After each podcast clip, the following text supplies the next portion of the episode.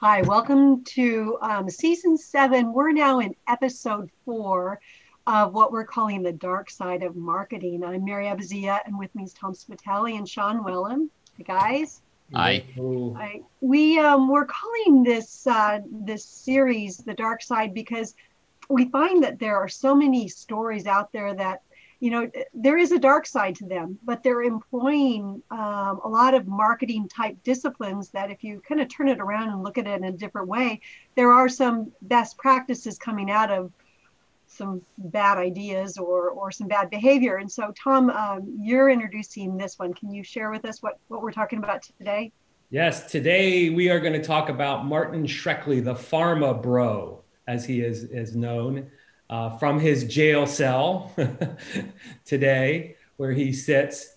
Martin Shkreli was a young man who was first in the financial services business and, and, and, and migrated over to the, the pharmaceuticals business. His way of operating was to be a part of organizations that were marketing drugs for rare diseases, very specialized diseases and his strategy was to once he took over these these companies um, and, and, became in a position of power he started off as, a, as an advisor in some of these companies when he was in the financial services businesses. And then he moved over to various powerful positions including being the leader the ceo of, of, a, of, of a couple of the, the companies that he was a part of.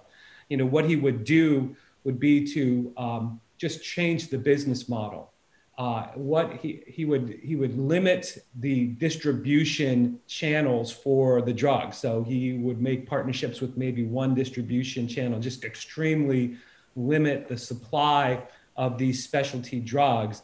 And once the supply was limited, then he would raise the price by uh, an, an amazing multiple, you know, tens and 20 times more than the, the price was on the market. And um, you know, because people had no other recourse but to buy this drug, the financial um, fortunes of the companies he was a part of, you know, really ratcheted up. But obviously, you know, that it also raised a, a, a lot of, of rancor, you know, amongst patient advocates and the people that uh, had these diseases. And eventually, you know, the government found a way to charge this guy with the crime, and that's why he sits in jail today. But you know, for a long time, he was able to market premium price drugs at a major, major premium to the benefit of the bottom line, but to the detriment of the, the, the people that he was he was serving. So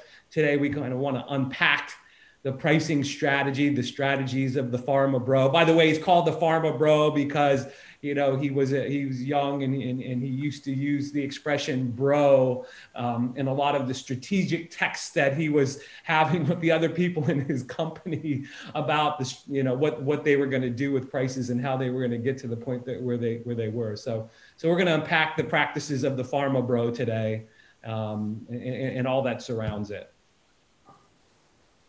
okay that sounds like the sort of name you give yourself isn't it? Yeah, you know yeah.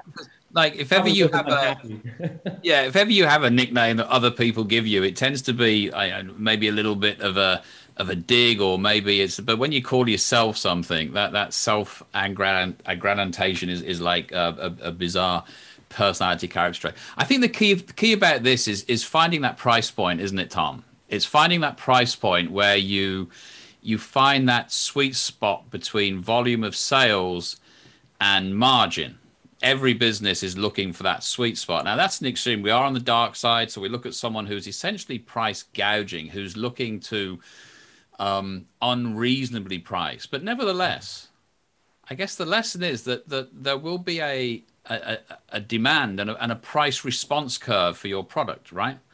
At what point does that price response curve fall off? And in the case of a, of a very specific drug, I think it was Daraprim, was it? It was um, like an AIDS medication for uh, um, toxoplasmosis. There was this this very rare disease, but the price went from twelve hundred for a treatment to sixty nine thousand dollars for a treatment. That's more than a five times increase. Yeah. Having said that, he still sold at that price because there was no alternative. The price response curve was essentially flat. Now, there's a moral argument that we probably won't get into because I think that's clear to everyone that you shouldn't seek to to uh, to extort. But every business will have this same price response curve. Now, in most markets, it's moderated by competition, maybe by regulation, maybe by alternatives. People don't buy your product, they'll buy something else. You know, you put the price of one fruit item, bananas, you put the price of bananas up, people stop buying that and they buy oranges or something like that. There's always alternatives. Yeah. Um, it's understanding what that price response curve is. That's the key, isn't it? Is knowing where to maximize the, the, the profit. The question is, how, how do we go about that? What tools have we got that, that we've seen people use? I, I don't mind talking about the moral part of this because I think the moral part of this actually has has has a, a, a an, an, interesting note to it. Um, but before I even say that, I say a few. I, I say a future uh, topic, a positioning topic, is about nicknames. He's talking, he's talking about nicknames. I, I maintain that you cannot give yourself a nickname; it will never stick and for, for some various reasons. So let's make a note that we're going to talk about nicknames in a future because I think it does have it has uh, some some uh, some validity around the, the positioning thing. But you're going to share uh, with the people that special name you have for me, Tom, or is that just not going to be talked about?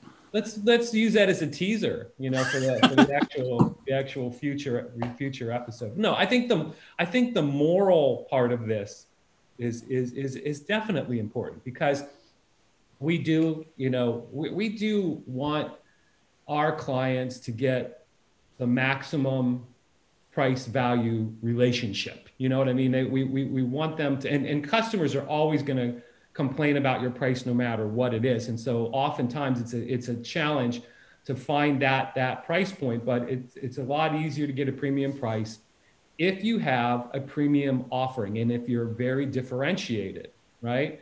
I think the difference here is a lot of um, companies that charge a exorbitant price and get it are in businesses where the values of the people that are buying the product one of the values is status and that they can brag to their friends how much they paid for this car for this watch you know and so I think that there's an upper pricing mobility if status is part of the emotional set that, that is also in this equation differentiated value, maybe limited supply, and, and, and um, you know, status as an emotional need of your clients. That's the triumvirate.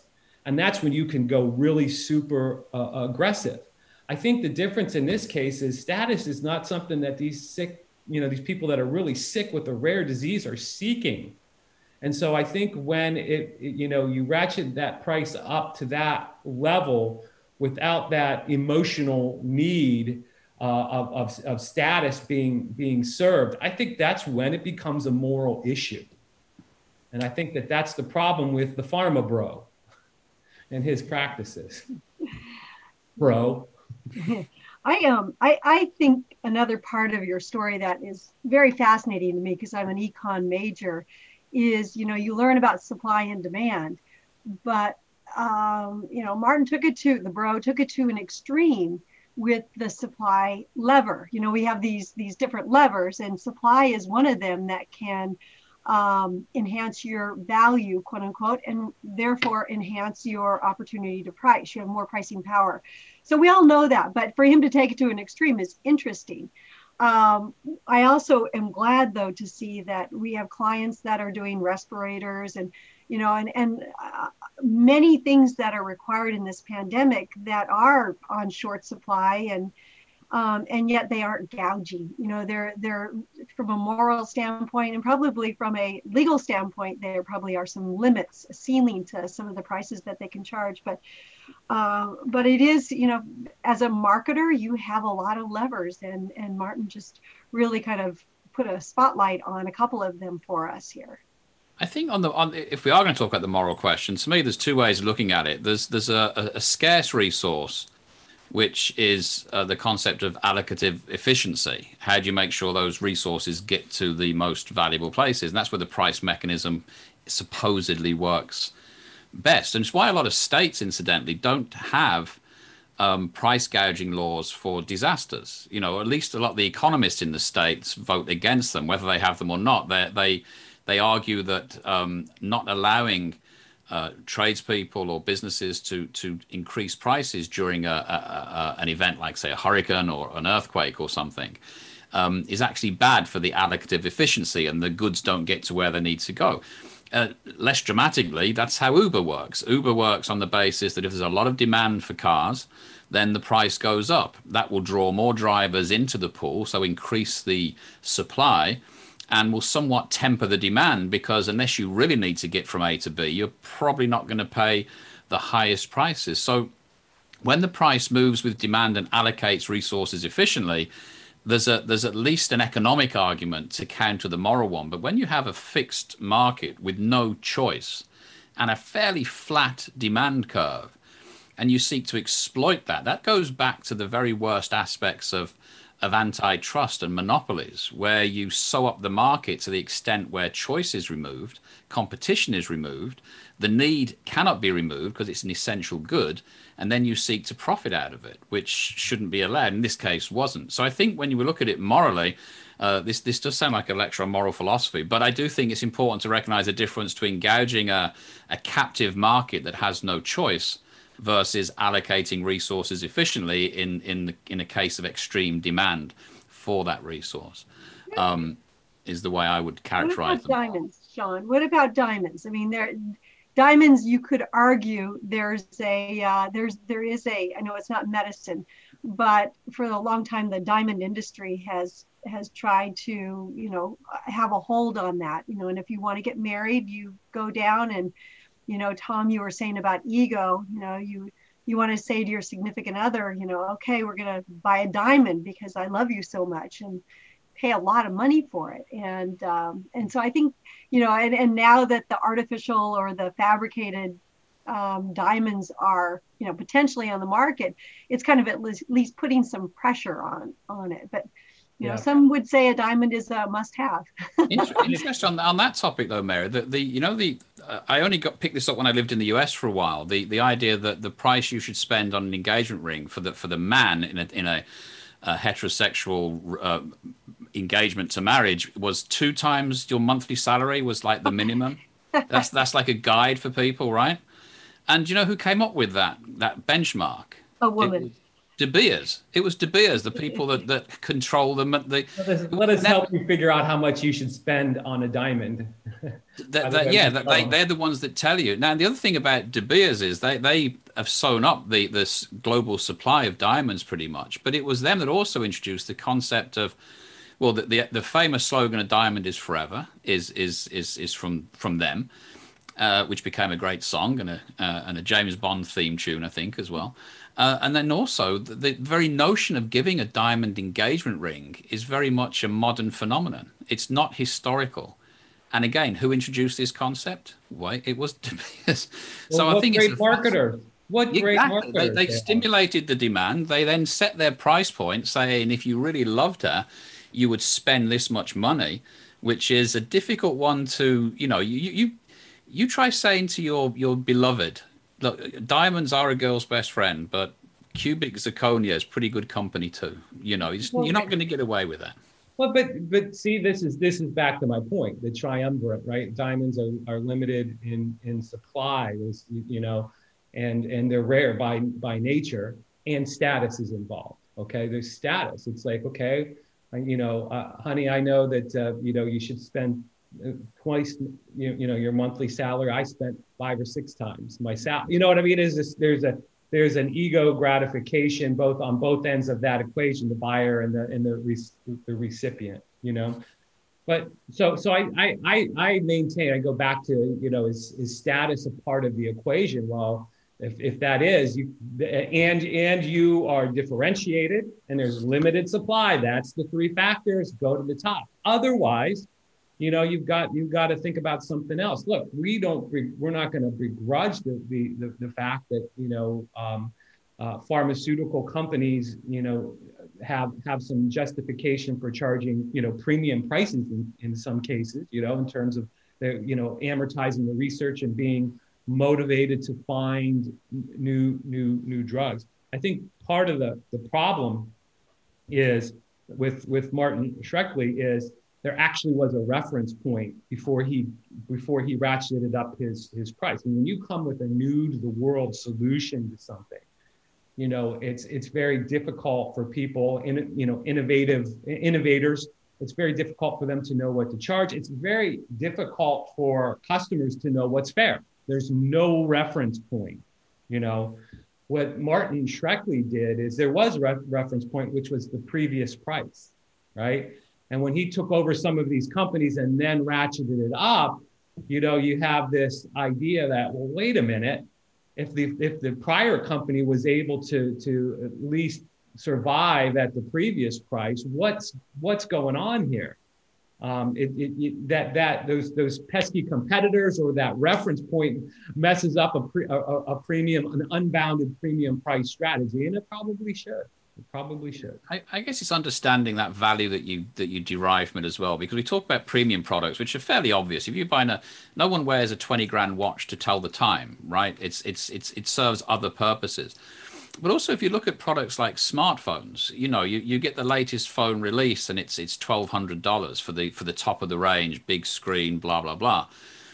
But now, even uh, well, most phone manufacturers have a smaller version, maybe a less powerful chip. They have a, a defeatured version, so you can get a new phone for six nine nine rather than the twelve hundreds. They're offering different price points. That's another key part of maximizing the the price take is not putting all your chips on on one spin of the wheel and saying we make the premium phone or we make the budget phone it's spreading those chips over the roulette table, saying we got the budget offer, we got the mid range, we got the high end, we got the the gold plated. You know, you you can actually produce a range of products within that sort of price um, universe to, to, to maximize your your company's take, rather than thinking of it as a product level. Think of it as a product range as well. What's that remind you of, Sean? Remember in in in uh, in your in your home country, we were we were involved in the baby formula business where that was was absolutely um, the, the, the situation. Um, I think we you know without without naming names. I mean, what the market was what was happening in the market over there was that um, a company that was pre uh, previously thought of as the the premium price was getting outflanked by a company that was doing exactly Sean what you're talking about that that company that that had a wider range of offering was actually um, spending a lot of money to position themselves as the uber premium the super premium you know the best yeah. uh, baby formula closest to breast milk best thing for your baby's brain. A you know can become a status kind of situation with some some parents. I buy this because my child is is worth it and i have the resources and the means to do that. But that same company was also in the market with a low priced solution for people of lesser economic means, lesser featured product, but still, you know, a, a good product. And um, the, the, the, former premium supplier was getting squeezed in the middle. Yeah, you know? you've got to have that spread, haven't you? And I guess it's also worth looking at when you, when you think of the different value points that exist across uh, different products, it, it's worth remembering it's dynamic as well you know, there's no single lever. You don't sit there and say, right, our price will be this, and then you sit back and watch the money roll in, because you're going to get a response, whether it's a competitive response because you're stealing market share, or whether it's a, a government or a legal response because you are literally gouging the market, and that's deemed to be unacceptable, or whether it's a response from your customers that say, I'm going to either not buy your product, right? There's certain products we can do without. You know, if you suddenly say we're going to charge a fortune for a product that's not a necessity, then you'll just stop selling it because people will find something else to do. So yeah. it's also dynamic. There's, it, it's an ongoing battle. Like every part of strategic marketing, it, it's about optimizing, but then fine tuning constantly. You got your hand on the on the wheel, giving little course corrections all of the time, and pricing is no different. So we um, we hope that you have uh, heard a couple of things that might help you as you're thinking about your levers that you can control with marketing, including supply and um, and pricing. Um, so thank you again. Uh, we would love to hear your feedback on this podcast or in anything that uh, you think might be noteworthy. Uh, you can find us at theaccidentalmarketer.com. Uh, we have our podcast there and pretty much anywhere you can get your podcast. So thank you. Thank you. Thank you.